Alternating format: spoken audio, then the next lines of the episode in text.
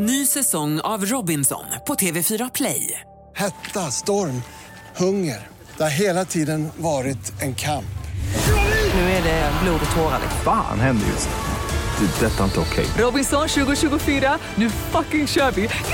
Streama söndag på TV4 Play.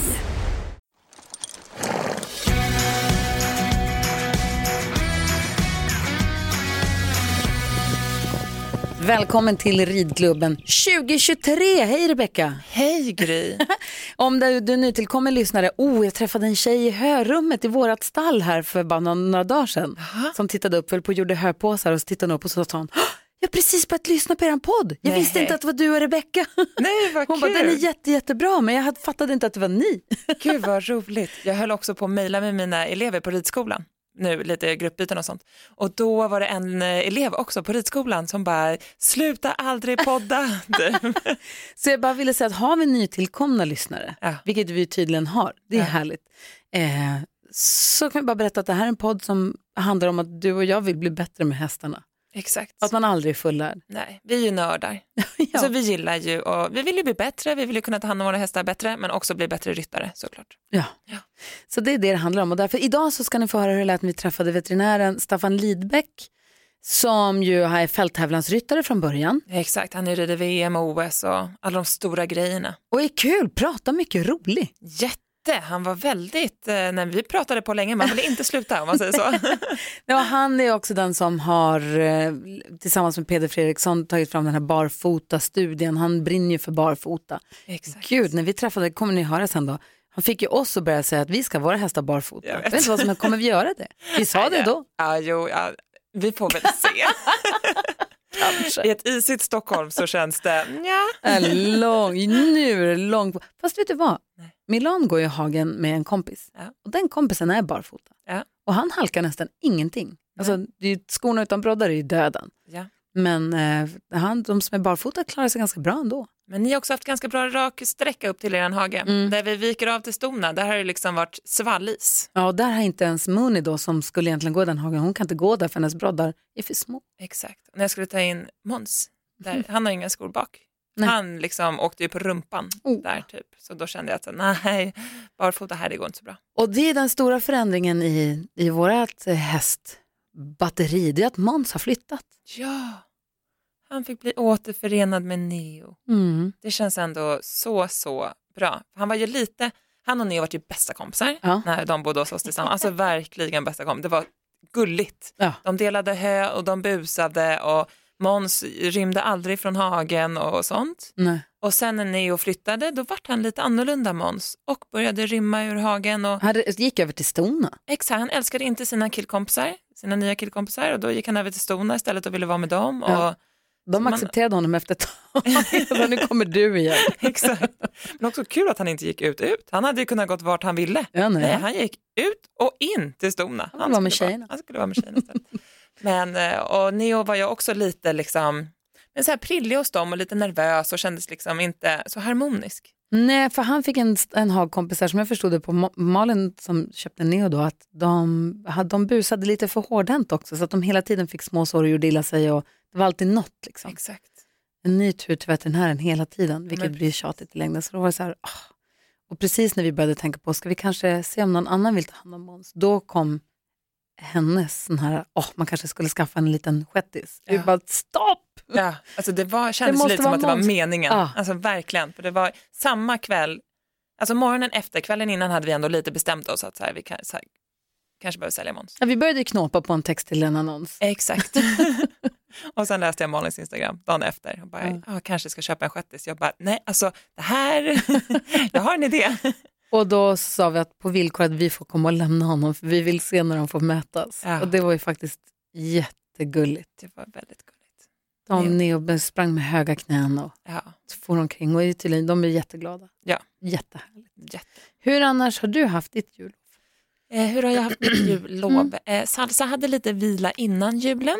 Eh, fick hon två veckors paus. Jag brukar ha vintervila två veckor ungefär. Men då kräver det ju... Två veckor? Ja, men då kräver det ju nu att man rör på dem. Alltså Mm. de, man behöver ju gå ut och leda och gå med dem, kanske lösgaloppera dem, longera lite, alltså så att de får skritta, trava och galoppera varje dag eftersom att det är is i hagen och man märker att de stapplar lite ute för att det är slirigt. Ehm, så henne har jag börjat sätta igång så jag har faktiskt ridit jättemycket dressyr här under julen, vilket har varit dressyrtanten i mig har vuxit mycket. Men du hoppade i häromdagen. Ja men det var också första hoppningen Ja, här. men hur gick det? Jag har inte hunnit fråga. Jo men det gick okej, men dressyrtanten Ja, okej. i mig är lite större än hopptanten just nu.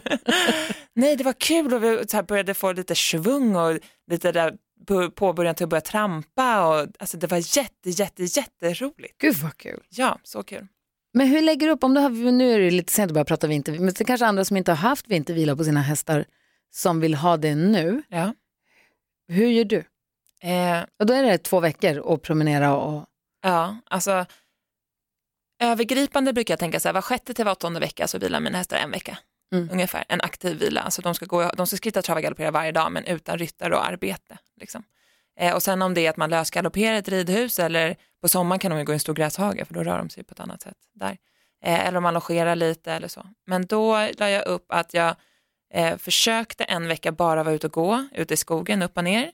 Och sen den andra veckan så började jag lägga in att jag lösgalopperade och longerade henne eh, ja, men typ så här varannan, var tredje dag. Och så gjorde jag två veckor. Och sen så eh, på två veckor tappar de inte så mycket och speciellt inte Nej. om man har rört dem lite sådär. Vi hade lite vintervila åt Milan. Lite ut, han hade först några dagar, sen så red vi lite grann, eller red Nicky lite grann, sen så hade vi fem dagar kanske. Ja. Sådär bara, också ut och gå och longera och ta det lugnt och sånt. Men det känns som att efter fyra, fem dagar så känns det som att han tycker att det är för tråkigt. Ja. Jag vet inte, men det där kan vara individuellt från häst till häst också. Alltså inte att han blir sur eller någonting, utan man bara känner att så här, det känns som att han tycker det är roligare när det händer grejer, att Ja. han får göra grejer. Och det kan jag Det är, tänka väl är det, att det, bra kanske också. mot deras, det är kanske mot bättre vetande också. Han Ja. vet ju kanske inte vad som är bäst för sig i längden eller? Nej, men jag tänker att det är bra att man vill ju tända den där lilla glöden i dem. Om Mm. man kanske känns lite trött, som en annan gör också. Ja. Du vet, att man blir lite trött och håglös och det är mörkt jämt och det är motigt. Liksom. Eh, så vill man ju också att hästarna ska känna att men gud, jag vill in i ridhuset och jobba. Nicky och vi åkte iväg på, in- innan nyår här så åkte vi iväg på inomhusträning, inomhusterräng. Ja. Med, det gjorde vi förra året också fast då med Mooney, men nu åkte vi med Milan. Eh, Med Lena Bredberg som är eh, terräng, jag vet det, fälttävlanstränare. Ja. Det ska vara kul att prata med henne i podden också, hon är kul. Ja, men hon, jag har inte träffat henne, men jag har sett när ni har varit och ridit för henne och det ser ju dö roligt ut. Ja, också så härligt med igen den här ponnyn Milan som är så här, ja, vi hoppar den här kulverten eller huset eller den här häcken eller han bryr sig inte. Nej. Hon bara, och så säger Lena, hon bara, de som vill kan ju hoppa på den här spetsen, men man måste inte. Och så ser jag bara Nicky galopperar iväg och bara, Ja. japp, jag bara, gud, det ska... Men det gick jättebra. Så roligt ju. Ja, Nej, det gick ju som tåget. ja Så full fart mot nästa hinder. Men du bara dundrar vidare. Det är bara dundra Dundrar, så vidare. hoppar ner här så dundrar ni bara på till nästa hinder. Perfekt. Ja, jag skulle behöva ha lite mer av det där dundrandet i mig tror jag. Äh, kul. Ja. Eh, och det är ju också någonting som eh, vår gäst i det här avsnittet kan mycket om. Verkligen. Mm. Han har dundrat vidare. Vi dundrar vidare här med Staffan Lidbeck.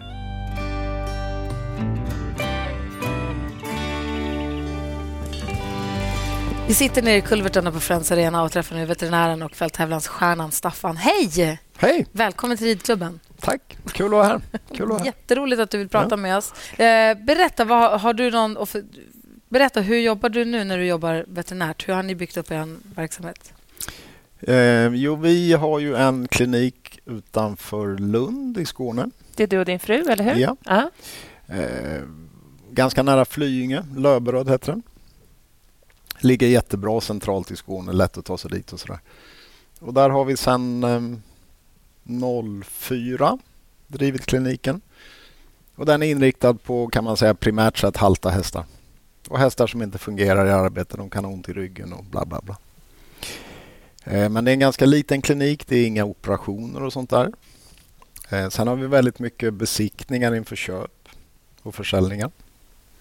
Så att, ehm, ja, det är väl det vi... Så är du helt-specialist? Ja, det kan man nog kalla det. vår, det är vår inriktning i alla fall. Vad kan jag som hästägare och ryttare göra för att underlätta för min häst att den inte blir halt? Vad är det vanligaste misstaget folk, ryttare gör, människor gör som åsamkar hästarna hälta? Det är en jättebra fråga. Och någonstans så, jag får ju ofta den frågan varje dag när man är så att säga färdig med en häst och hästen ska skickas hem. Hur ska man undvika hältor? Och på någonstans tror jag man måste gå tillbaka till sig själv som ryttare och tränare, vad man gör med sin häst. Och ta ett steg tillbaka och verkligen fundera. Tänka igenom hur jag rider, hur jag tränar. Och man får inte glömma bort också att vi behandlar ju hästen.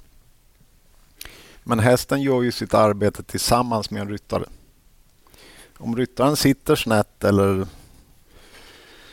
inte har någon balans eller bla bla bla, då kommer hästen få problem beroende på det. Så att en jätteviktig sak är att man verkligen går tillbaka till sig själv som ryttare. Sitter jag rakt? Rider jag tillräckligt bra? Har jag rätt hjälp?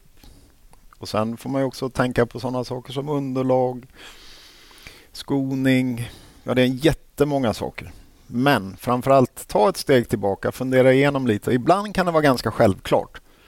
Ja, men nu har jag faktiskt tränat jättemycket. Jag har tävlat jättemycket. Och ibland liksom rullar det bara på så att man inte tänker på det. Nej.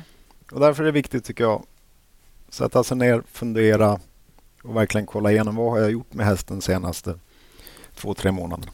Hur ofta tycker du att en häst ska vila under ett år? Alltså hur tycker du ett, om man tänker basic-upplägg nu, hur ser det ut för att hästarna ska få så mycket återhämtning så att de inte ska hinna bli halta eller ömma någonstans? Det är också, ni ställer jättebra frågor faktiskt, tycker jag. Ehm, det är också en sån där fråga man får jätteofta.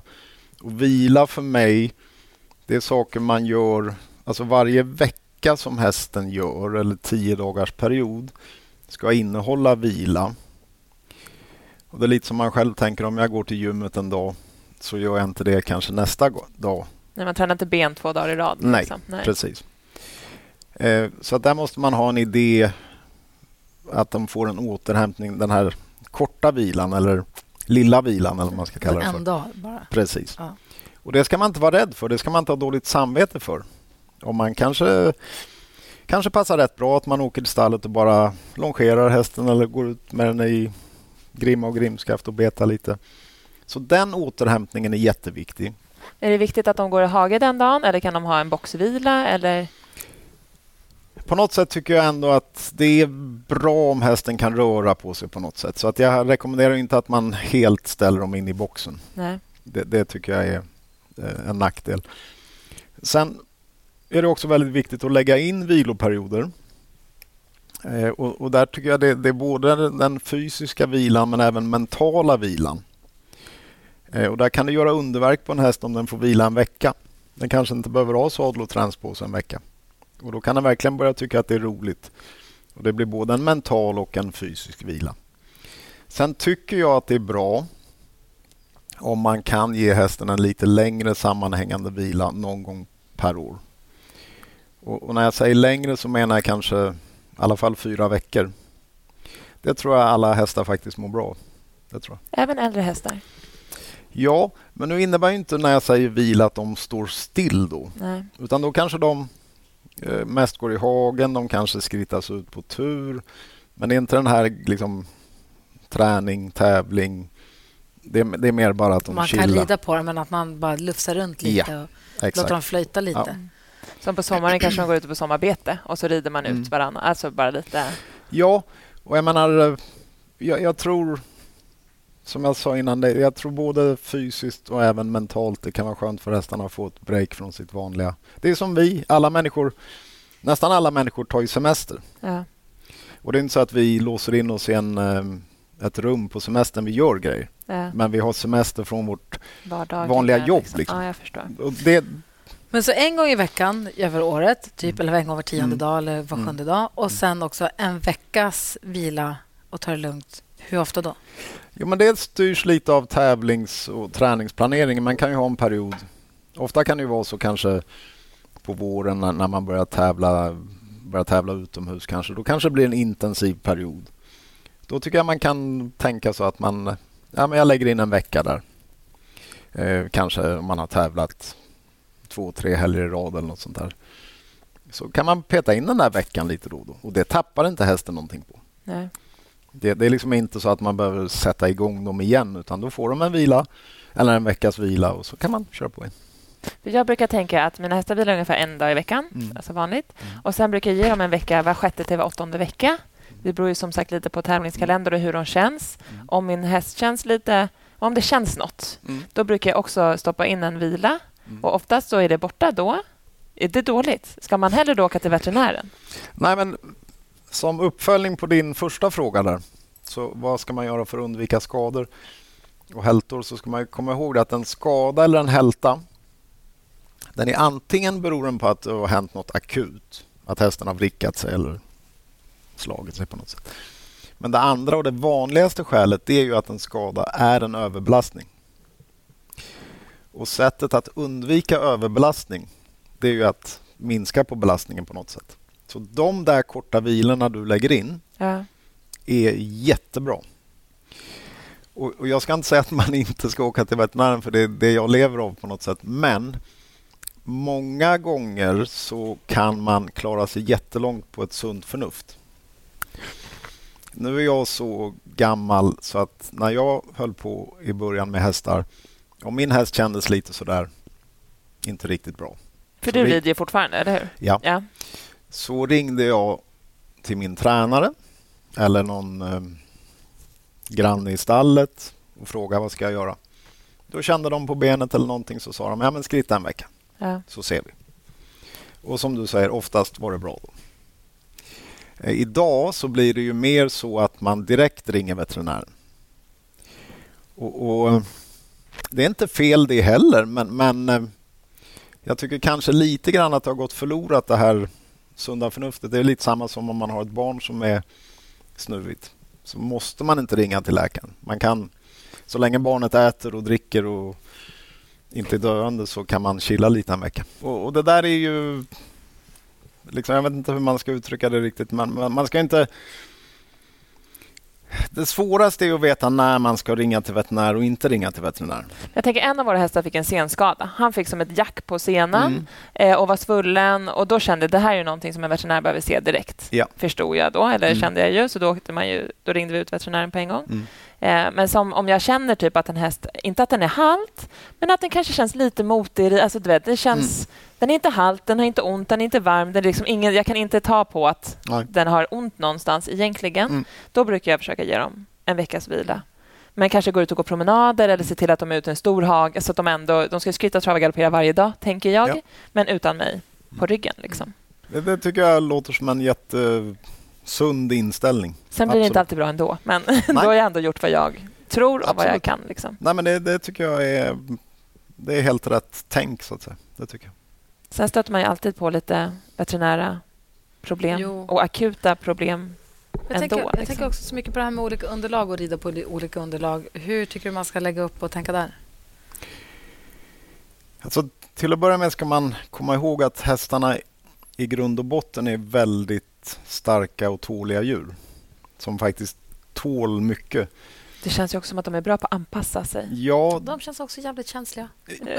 absolut. Skadade. Jo, men det är rätt. Ja. Det, det, är liksom en... en mot, ja, Motsägelsefulla. det är det. För det är också så. Men jag tror att om man är duktig på att variera underlag och framför allt, det det framför allt handlar om, det vet jag när, när jag var junior i fälttävlan då, eh, 14-15 år, då fick vi alltid ett träningsschema av en, en han hette Petrus Kastenman. Han var en gammal militär. Vann OS i 56. Men han skrev allt så här. Det var liksom vinterträningen. Det spelar inte egentligen någon roll vad ni gör med hästarna. Utan det är hur ni gör. Och med det menade han ju att du kan rida på ett dåligt underlag. Men om du, tänk, om du har det med dig att det här underlaget är inte jättebra. Här är det ännu mer noga att jag rider hästen i balans och tänker mig för vad jag gör med den och bla bla bla. Så kan man träna hästar på ganska många underlag. Hårda, mjuka, knöliga. Men man måste ju hela tiden anpassa vad man gör med hästen på det underlaget. Jag tycker till exempel det är mycket diskussioner om fibersand och sånt. Jag tycker det är ett jättebra underlag. Helt fantastiskt. Så det är inget man ska vara rädd för att använda. Men om man bara rider på fibersand. Eh, hästen kanske har fibersand i skrittmaskinen, ridhuset, utebanan.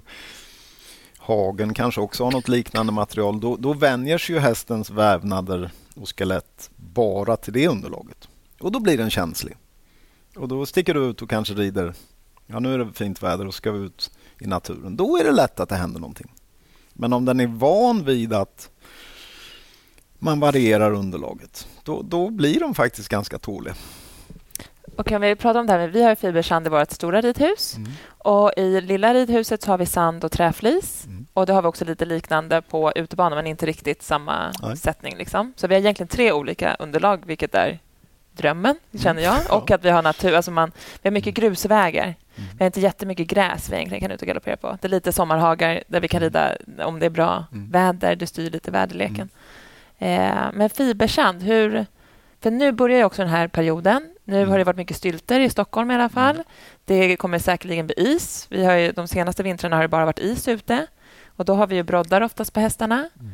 Hur mycket kan man rida på is med brodd och hur måste man brodda av när man går in i fibersanden? Eh, om du nu rider på is med en häst som är skodd så hade jag rekommenderat att ha broddar, definitivt. För det är rätt stor skaderisk för fläkningar och halkningar och allt möjligt. Ska man bara skritta på isen eller kan man trava och Nej, galoppera på isen? man kan eller? absolut trava och galoppera på isen. Is egentligen, eh, jag vet inte hur du hade det där uppe men jag vet när jag bodde här uppe på 70 80-talet då red vi ju på isen på sjöarna. Det var var det inte snö på då också? Jo, Jo. men den packades ju ganska snabbt men det var Ja. ett jättebra underlag. Alltså Luleälven Ja. har jag ridit på när den har varit frusen och så ligger en massa snö som är packad och det är så skoterspår som är Ja. stenhårda för att vara snö. Då. Ja. Och bara, det var ju otroligt. Alltså, hästarna älskade Ja. det också. För det blir det någon slags... en stor vidd. Liksom. Ja. Det var ju så, Ja. Fast det är ju inte is, då är det ju snö. Ja. Mm. Men Så om vi nu snackar blank is så det hade jag inte ridit på. nej, alltså det, det kanske jag hade hållit mig till skritt. Men jag tror i och för sig trav i balans rakt fram, det är nog inga problem heller egentligen. Nej.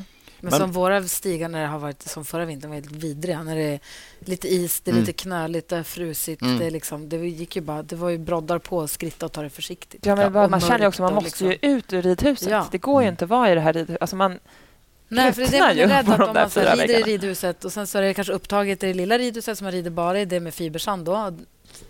Och så blir det dag efter dag efter dag. Ja. Och då är man rädd att hästarna ska skada sig ju. både Sen- skada sig och tröttna i huvudet. Ja. Ja, Alltså, de tycker väl det är lika tråkigt som jag att vara där inne varje dag. Ny säsong av Robinson på TV4 Play. Hetta, storm, hunger. Det har hela tiden varit en kamp. Nu är det blod och tårar. liksom. Fan händer just. Det. är Detta är inte okej. Robinson 2024, nu fucking kör vi! Streama söndag på TV4 Play. Ett poddtips från Podplay. I podden Något Kaiko garanterar östgötarna Brutti och jag, Davva, dig en stor dos skratt. Där följer jag pladask för köttätandet igen. Man är lite som en jävla vampyr. Man har fått lite blodsmak och då måste man ha mer. Udda spaningar, fängslande anekdoter och en och annan arg rant. Jag måste ha mitt kaffe på morgonen för annars är jag ingen trevlig människa. Då är du ingen trevlig människa, punkt. Något Kaiko, hör du på Podplay. Därför är gardinerna. Men sen är det ju det är lite kanske, jag vet inte om det är rätt forum, men det kan lätt bli infekterad debatt. Men det är ju det här med barfota och inte, och det är rätt kul nu. Vi här fick ju jättemycket snö i Skåne också nu förra veckan och, och de två hästar jag rider på nu, de har inga skor på sig. Eh, och då kan man ju släppa ut dem i hagen och det blir inga stylter och de far runt och leker och bockar. Och det hade jag inte kunnat göra om de hade haft skor.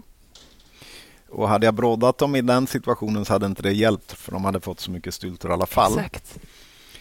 Och en häst utan skor halkar ju mycket, mycket mindre. Mm. Och det märker man när man leder dem till och från hagen för då är det vissa ställen då där snön har blåst bort. Och det blir som några slags gummiplattor som Ja, sugproppar bara. Exakt. Så jag, jag tror man hade kommit eh, ganska långt på väg om man hade tagit av skorna. För då hade du kunnat rida mer ute i snön och på isen och, och så vidare. Och de Men hade, är att ha hästen barfota någonting du skulle rekommendera sådana som oss som inte är på den nivån där du jobbar? Det beror helt på vad du har för förutsättningar. Har du förutsättningar? Ni pratade innan om grusvägar, att ni hade mycket grusväg. Ja. Då är det ju lite svårt att ha dem barfota. Det är det. Men om man tänker sig på vintern när grusvägarna kanske är packade med snö som packas. Och den blir ju perfekt att rida barfota på. Så att allt det där hänger lite på vad man har för förutsättningar. Men eh, skorna kan ju faktiskt ställa till det lite vintertid kan jag tycka. Men även vi som har ofta, alltså vi har ju oftast is. Alltså det är verkligen blank is hos oss. Mm. Då måste man ju typ is. ha skor med brodd i, eller? Ja, både ja och nej. Eh, Det är lite, vi ska kanske inte fördjupa oss för mycket i det, men, men, men, men jag blev lite förvånad hemma när jag såg... För jag vet att du har forskat mycket kring det här Ja. med barfota. Ja, Att ha hästarna barfota. Det var intressant att se de här hästarna som gick barfota över den här isfläcken jag hade. Ja. Den var ganska, den var kanske 20 meter lång. Och den hästen som var barfota förra vintern när jag provade en med och en utan så var den som var barfota hade ju lättare att ta sig över där. Den som hade skor och broddar fick ju lite stylter och då tar inte broddarna lika bra. Så att det, är, det är både för och nackdelar men man, man ska inte jag tycker inte man ska vara man ska ibland vara, vara öppen för att våga prova och ha Ja. barfota. Spännande att du säger det ändå. Mm. Sen så tänk, om man har skor och så har man broddar i och så ska man gå in i ridhuset och hoppträna. Ja. Ska broddarna ur då? Alltså man måste inte göra det, men jag hade rekommenderat det för att det är, hästen är skapt på det sättet att den mår, hela rörelseapparaten mår bäst av om den kan få ett litet glidmoment när, när hoven tar i marken. Och det där tar ju broddarna bort. Du får ett mindre glidmoment. Så man kan överbelasta. Precis. Så det, det är en fördel. Kan man ta bort broddarna så är det bra. Sen är inte det någon kanske livsavgörande sak om man inte gör det. Och ska in och bara rida dressyr eller markarbete, då sitter broddarna kvar. Ehm, jag hade ju helst tagit av dem för att just få det här glidmomentet. Även om jag inte hoppar. Ja, det hade jag helst gjort. Men det beror också på hur, hur fast fibersanden är. Mm. Är den riktigt packad och sådär så att man liksom känner att hovarna hugger fast då, och, och har man då dessutom broddar på så hade jag ju rekommenderat att ta av dem. Men sen beror det också på längden på broddarna och sådana saker. Men det där är lite en sån här sak man kan ha med sig att tänka på det att hästen är skapt för att ha ett litet Mm. glidmoment. Kan man vänja dem att vara i ridhuset med brodd? Alltså jag tänker nu i början, om vi börjar brodda nu och går in och hoppar och rider på fibersanden, mycket med brodd, då kan jag tänka mig att det blir en överansträngning för dem för att de inte är vana och det tar stopp. Men jag tänker om vi börjar nu så här, smyga lite. Stärker Absolut. man dem och Ja, vänjer dem ja. eller sliter vi på dem? Ja, jag skulle nog inte vilja säga att du, stär, du vänjer dem, ja. Ja, Men att du vänjer dem till någonting som egentligen inte är... naturligt. Ja. Mm. Men återigen så beror det på hur fibersanden är. Är den väldigt fluffig och liksom Lös. lös, Typ. Ja. då kommer ju inte broddarna stoppa lika mycket.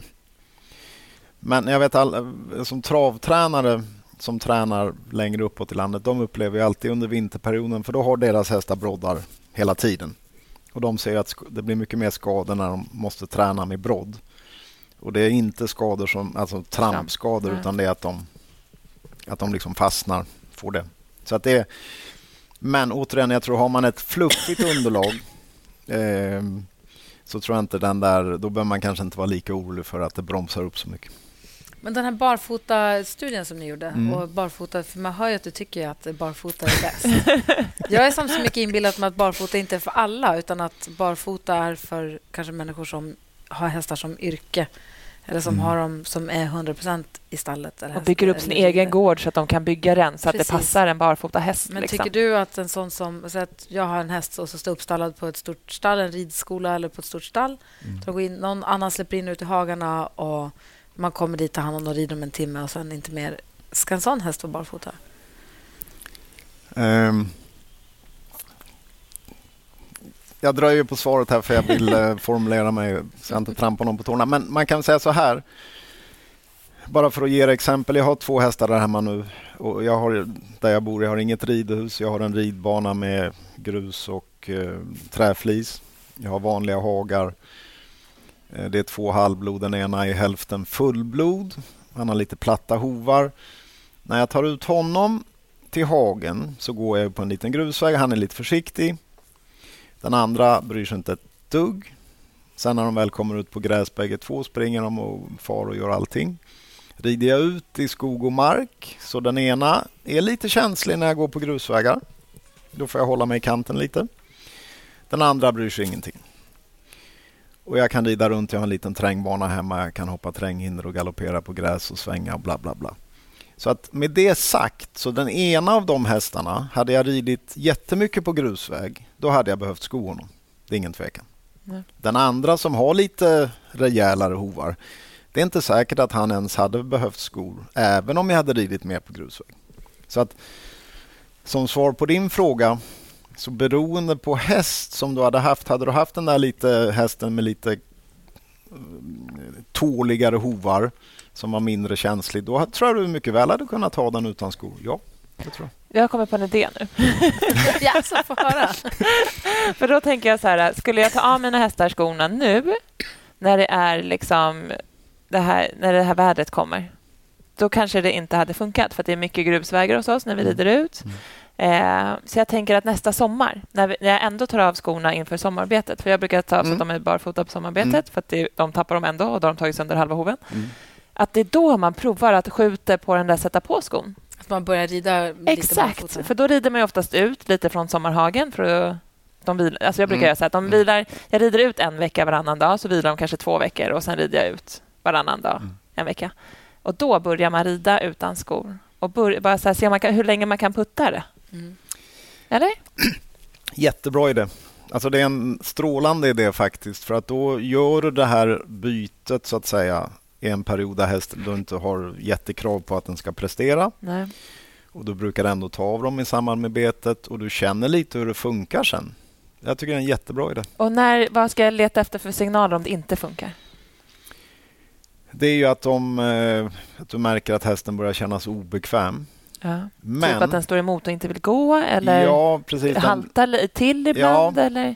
Men där måste man skilja på det som jag berättade om mina egna hästar. Den ena hästen av mina, den är när jag tar den över en grusväg, då känner den efter. Ja. Då är den inte helt bekväm. Nej, Men det är inte det underlaget han arbetar på. nej. Men märker, att, eller märker du att din häst blir obekväm i ridhuset, på gräs, då är det något som inte stämmer. Jag förstår. Okej. Ja. Men du kan acceptera att den är obekväm om du går över en...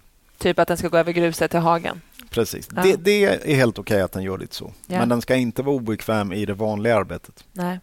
Och sen framförallt ska det inte vara så att alltså tillväxten eller slitaget på hoven ska inte vara större än vad tillväxten är. Märker du att hoven blir mindre och mindre och mindre, att det liksom inte blir någonting problem. kvar, då är det problem. Då är det problem. Och det tänker jag att vår jättebra hovslagare får hjälpa mig med, för det där kan jag nog inte se. Även om jag önskar att jag var så Men, duktig. men där är man tillbaka till vad jag sa i början lite med sunda förnuftet. Ja.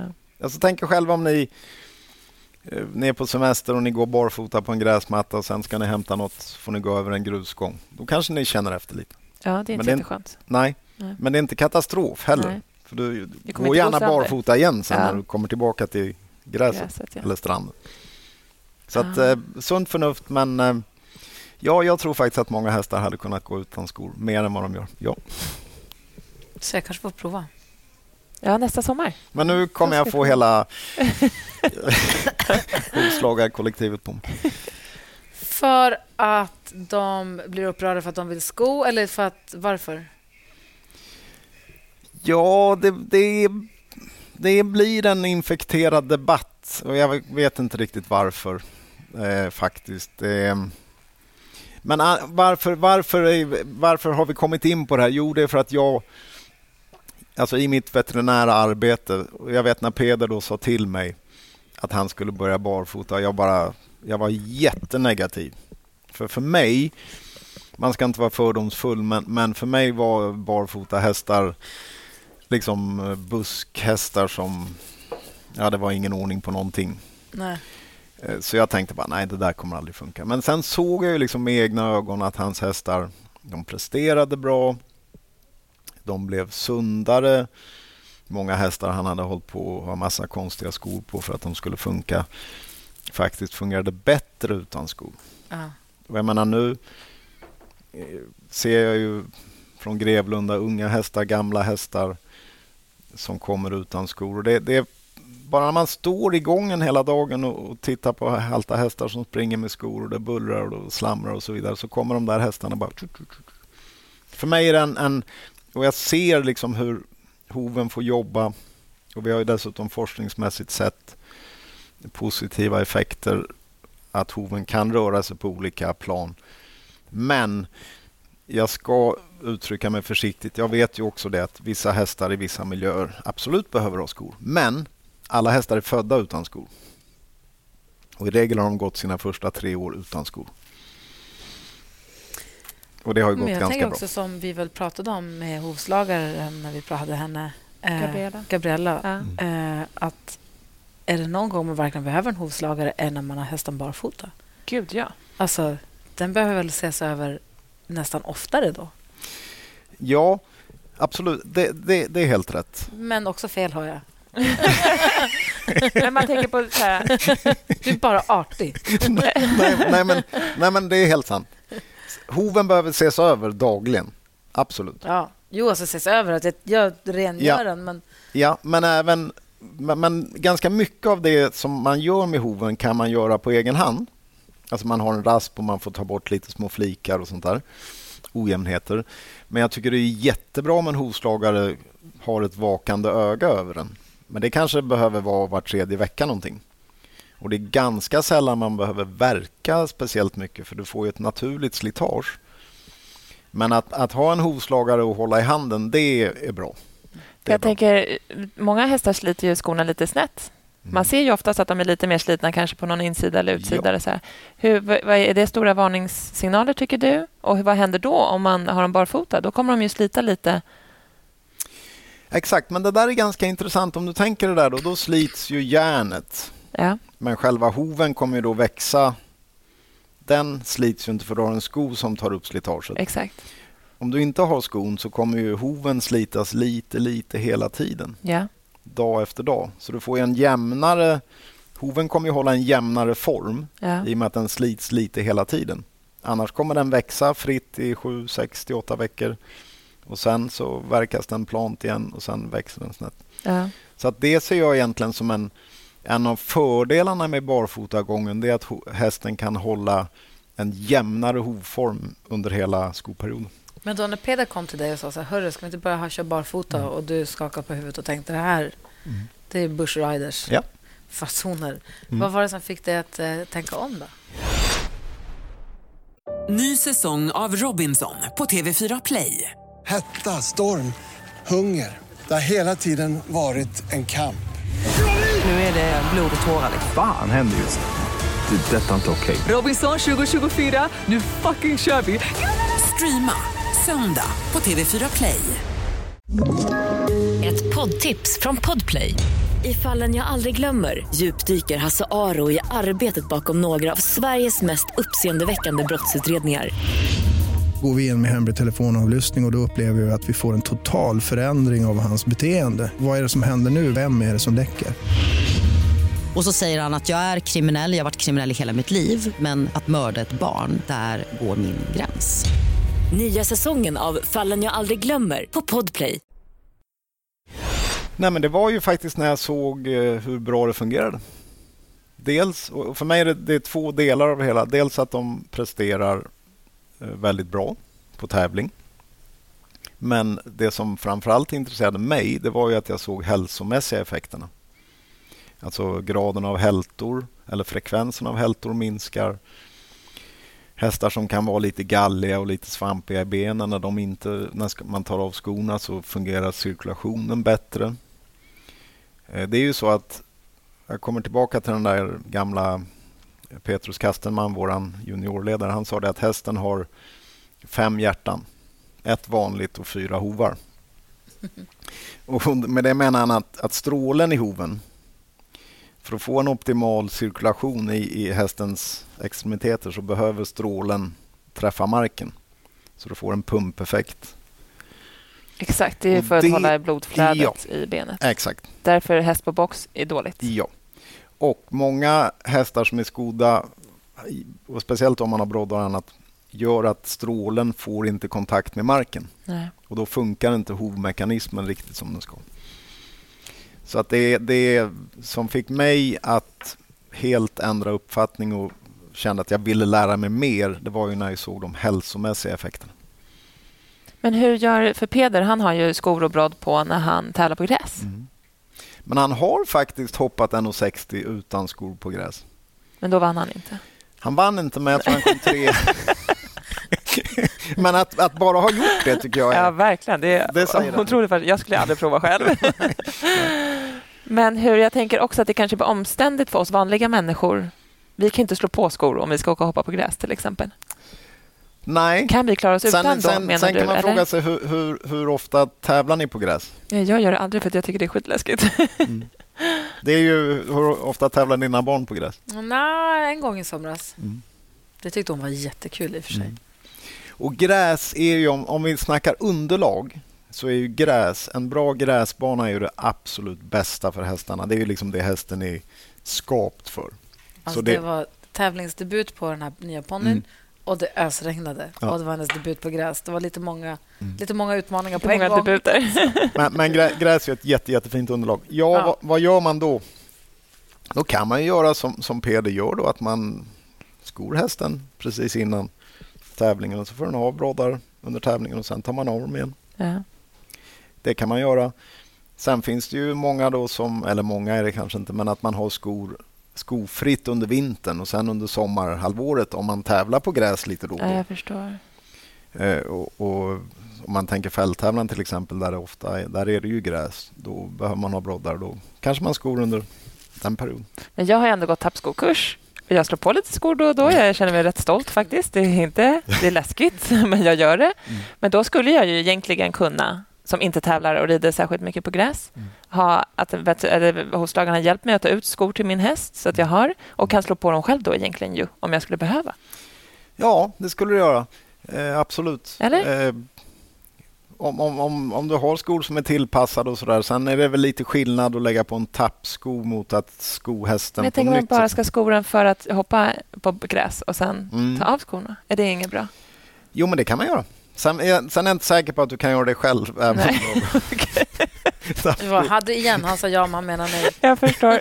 Men, eh, Jag förstår din omtanke, men också tack men nej tack. Ehm, nej, men en annan, en annan sko, eh, alltså positiv effekt utan skor, det är att hästarna kan gå mer tillsammans i hagen. Alltså sparkskaderisken minskar ju rätt mycket. Och Våran, trampskador. våran häst fick ett ganska rejält överben på insidan i somras. De rymde från hagen och sprang. Och Det antar jag kommer från att hon har slagit sig själv för att det är på insidan på ett framben. Eh, och Det kanske inte heller hade hänt om hon hade varit... Så det, fin- det finns rätt mycket fördelar, men, men eh, som sagt, jag är fullt medveten om att vissa hästar behöver ha skor. Vår ponny går i en hage med en stor häst som är barfota och sen så lilla Måns som också är barfota bak. Ja. Vår är den enda med skor och bak. Ja, exakt. För många av våra ponnysar också på ridskolan har ju ofta skor fram, men är barfota bak. Ja. Och Det funkar ju oftast jättebra också, även fast det är is och så. Exakt, finns där det har du lite det. Där får du ju faktiskt, du ser de klarar det ganska bra. Ja, och sen, vid- där testar man ju också, för ridskola... Är det taskigt att ha broddar fram då och sen barfota bak? Att de blir lite osäkra på att hovarna beter sig olika? Nej, det tror jag de... Det De fattar. Ja. Men sen har vi en ridskoleponny som vi hade barfota, men hon var så himla bromsig i ridhuset. Alltså Mm. Hon ville inte gå fram. Och Då skodde vi henne fram, det var lite bättre. Sen skodde vi henne bak. Då är hon som en helt annan ponny. Mm. Och Då tänker jag också att hon ville ha skor. Hon Ja. kände sig inte bekväm Nej. barfota. Exakt. Eh, så då fick hon skor. Mm. Eh, men så det, på ridskolehästen är ändå rätt bra Ja. att prova, för de är ju härligt att Ja, ha. ja. Nej, men man får ju som sagt använda sitt eh, sunda förnuft lite. Och vad skulle du ur veterinärperspektiv vilja säga till folk som lyssnar på den här podden, folk som har häst eller tar hand om häst? Mm. Finns det något så här, budskap du skulle säga, snälla tänk på det här?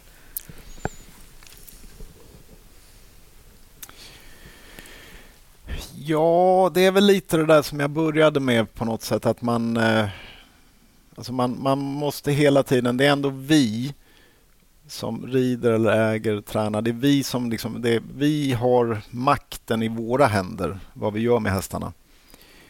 Eh, och, och det är faktiskt vi... Häst, hästen är en produkt av vad vi gör med den. Jag tycker bara att man, man ska vara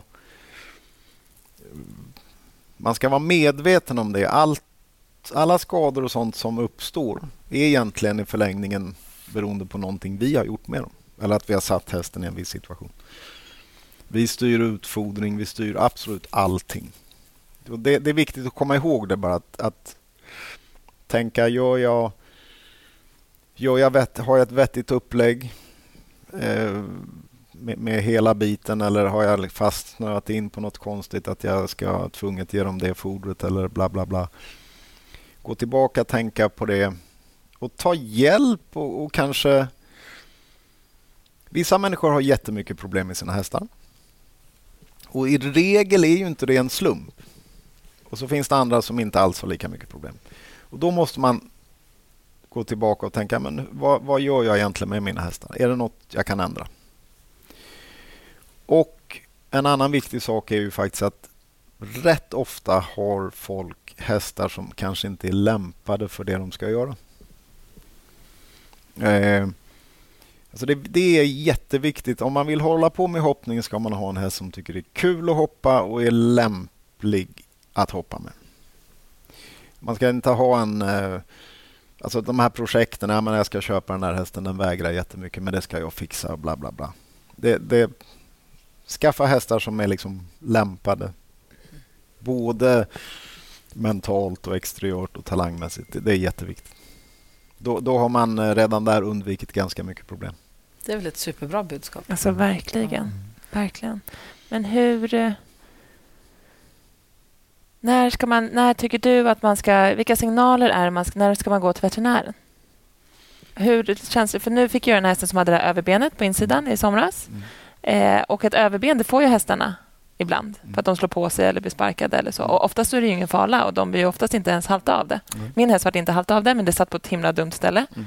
Eh, hur, när, ska man åka veterinär, när ska veterinären titta på ett överben och när behöver de inte göra det?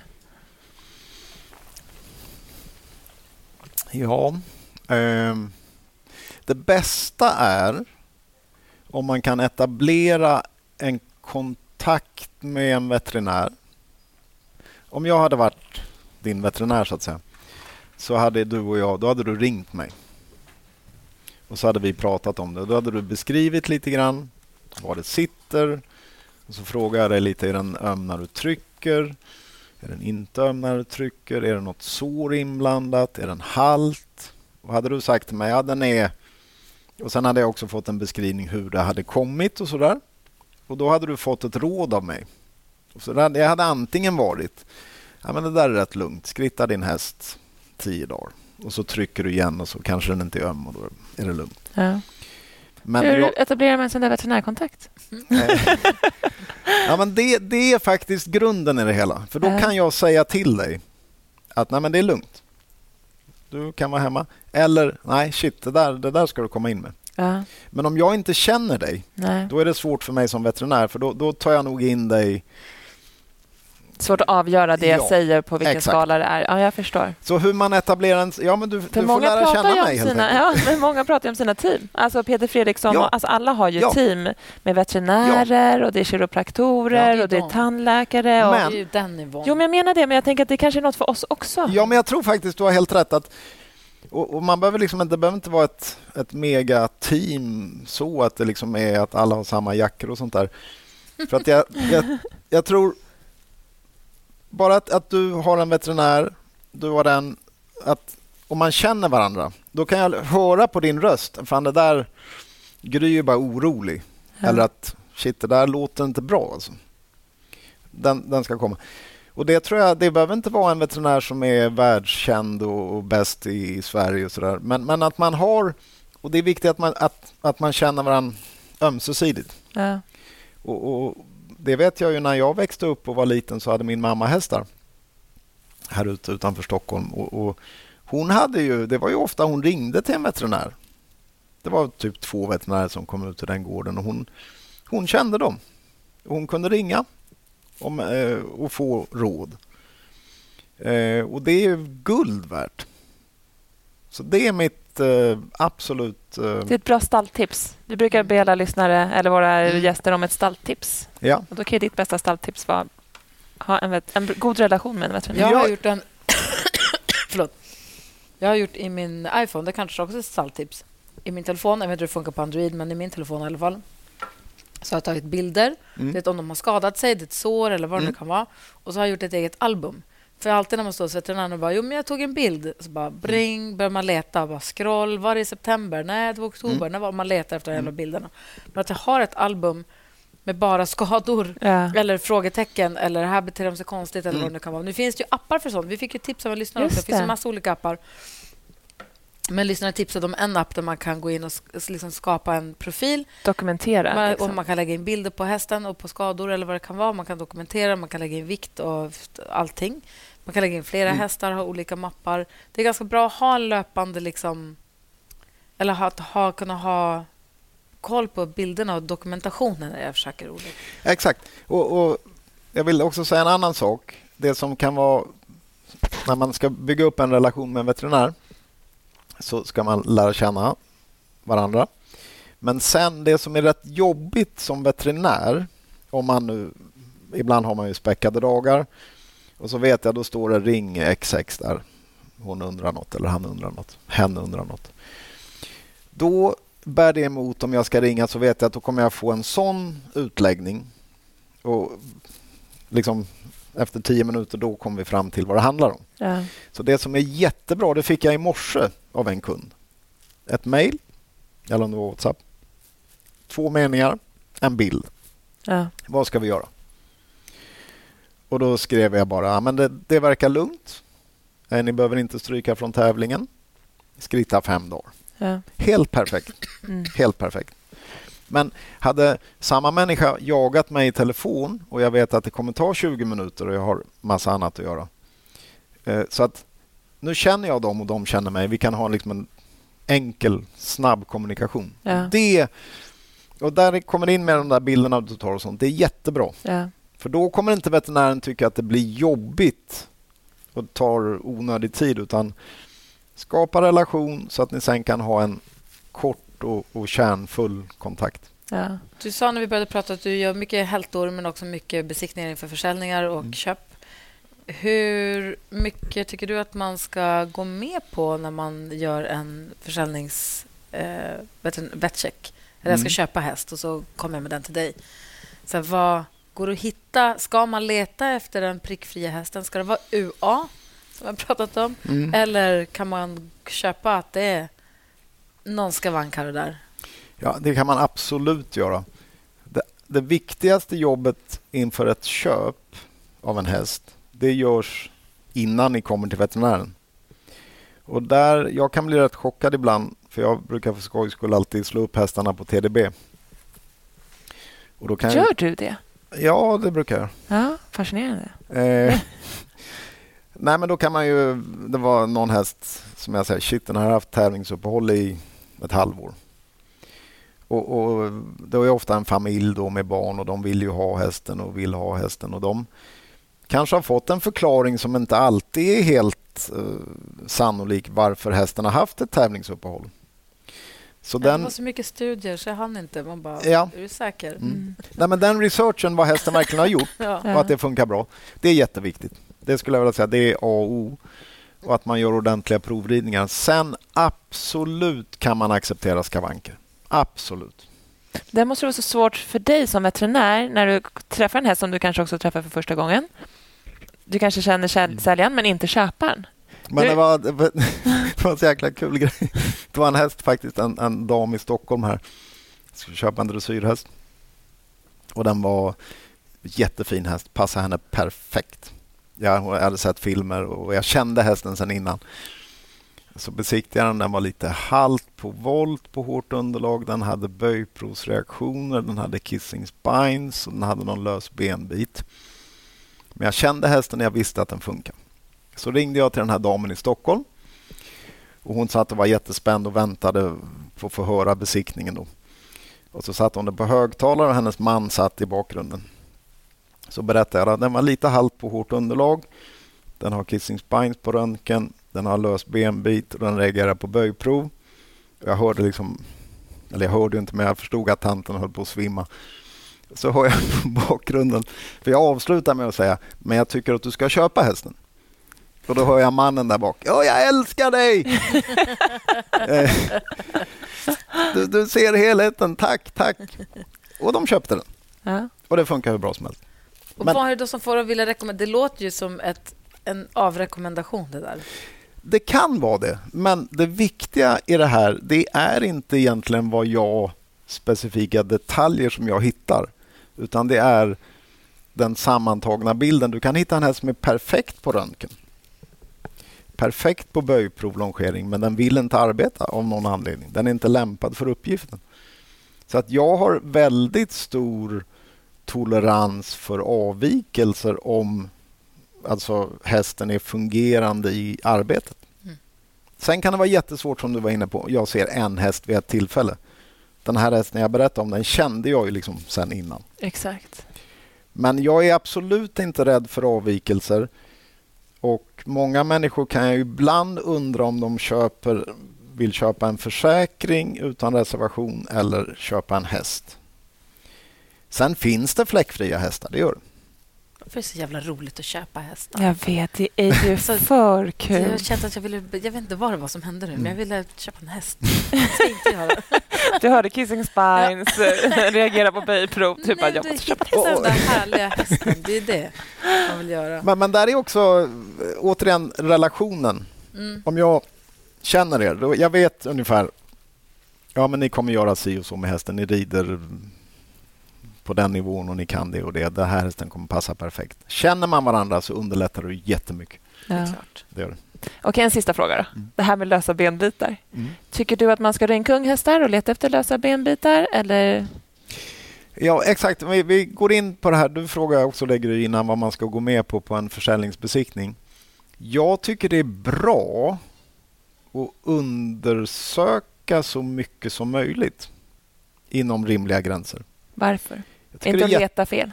jättebra att röntga rygg och hals och, och kolla benbitar. Jättebra. Jag tycker alltid det är bra att veta vad som finns. Eh, sen ska man ha duktig hjälp som kan värdera de fynden. Men det är också väldigt viktigt ur ett andrahandsvärdesperspektiv. Om det inte funkar med den här hästen. Om jag nu väljer att nej, men jag, jag, jag röntgar inte ryggen, jag skiter i det. Jag gillar hästen. Och sen efter ett halvår funkar ingenting och man ska sälja den. Och så vill nästa köpare röntga ryggen. Och så kanske den är helt kass.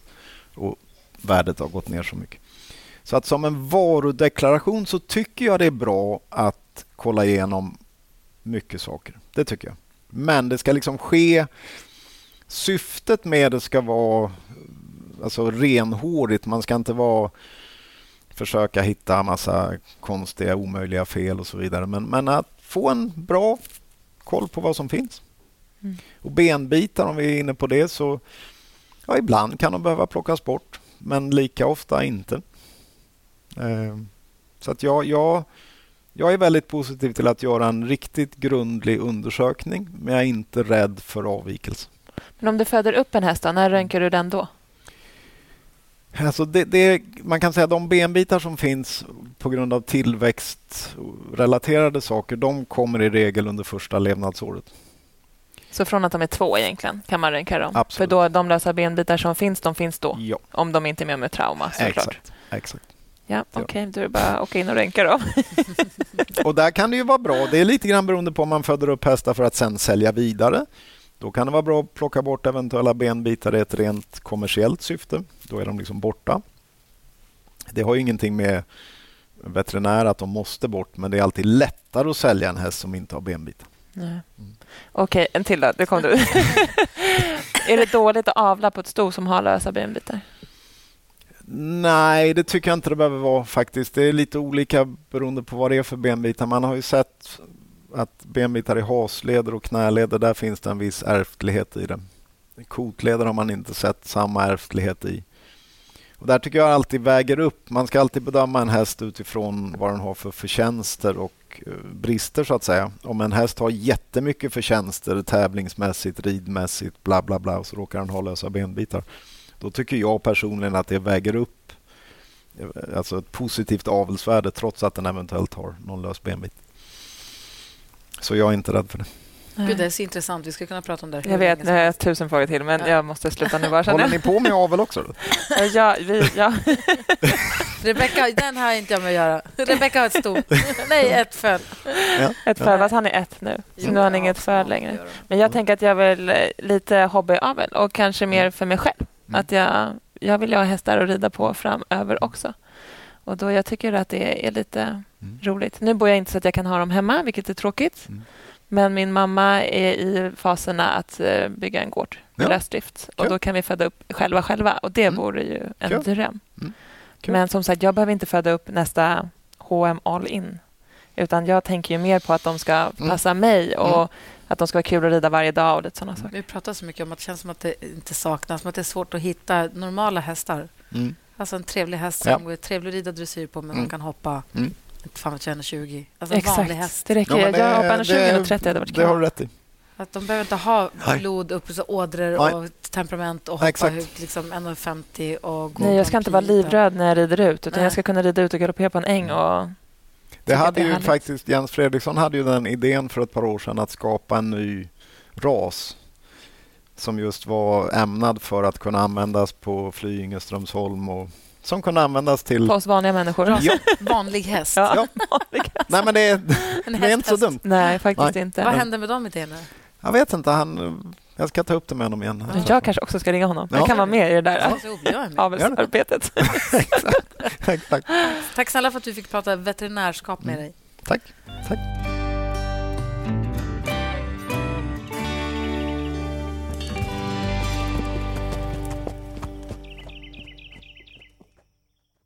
Ny säsong av Robinson på TV4 Play. Hetta, storm, hunger. Det har hela tiden varit en kamp. Nu är det blod och tårar. Fan händer just nu. Det. är Detta är inte okej. Robinson 2024, nu fucking kör vi! Streama söndag på TV4 Play.